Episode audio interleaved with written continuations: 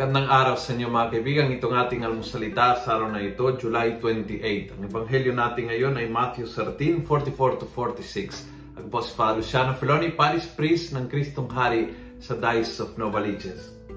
Sabi ni Jesus, the kingdom of heaven is like a treasure hidden in a field. A treasure, but hidden. But a treasure. yung hinahanap mo, hindi yung makasakali, maging maayos, hindi yung sana maging maayos. Hindi ho tayo umaasa na, na sana ang plano ng Diyos sa buhay natin ay maging maayos. Hindi, sure tayo na ito ay isang kayamanan.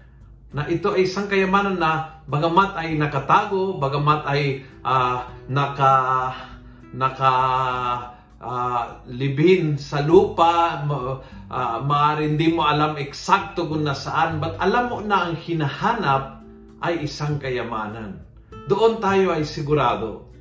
Tayo ay sigurado na ang plano ng Diyos sa buhay natin ay kayamanan. Hindi yung sana may, may magandang mangyari. Naku, hope ko lang, wish ko lang. Hindi ho ganyan. Ang ating kasiguraduhan ay na ang pagkahari ng Diyos sa buhay natin ay isang dakilang kayamanan at ito ay nakatago. So, kailangan excited, kailangan positive, kailangan uh, sigurado ka na magiging uh, talagang winner ka, ngunit nakatago. So, kailangan hanapin, kailangan dumiskarte.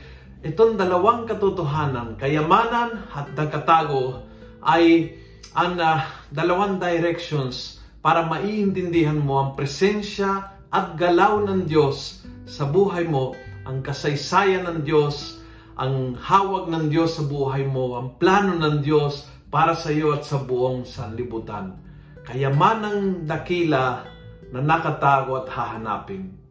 Kung nagustuhan mo ang video ito, pass it on.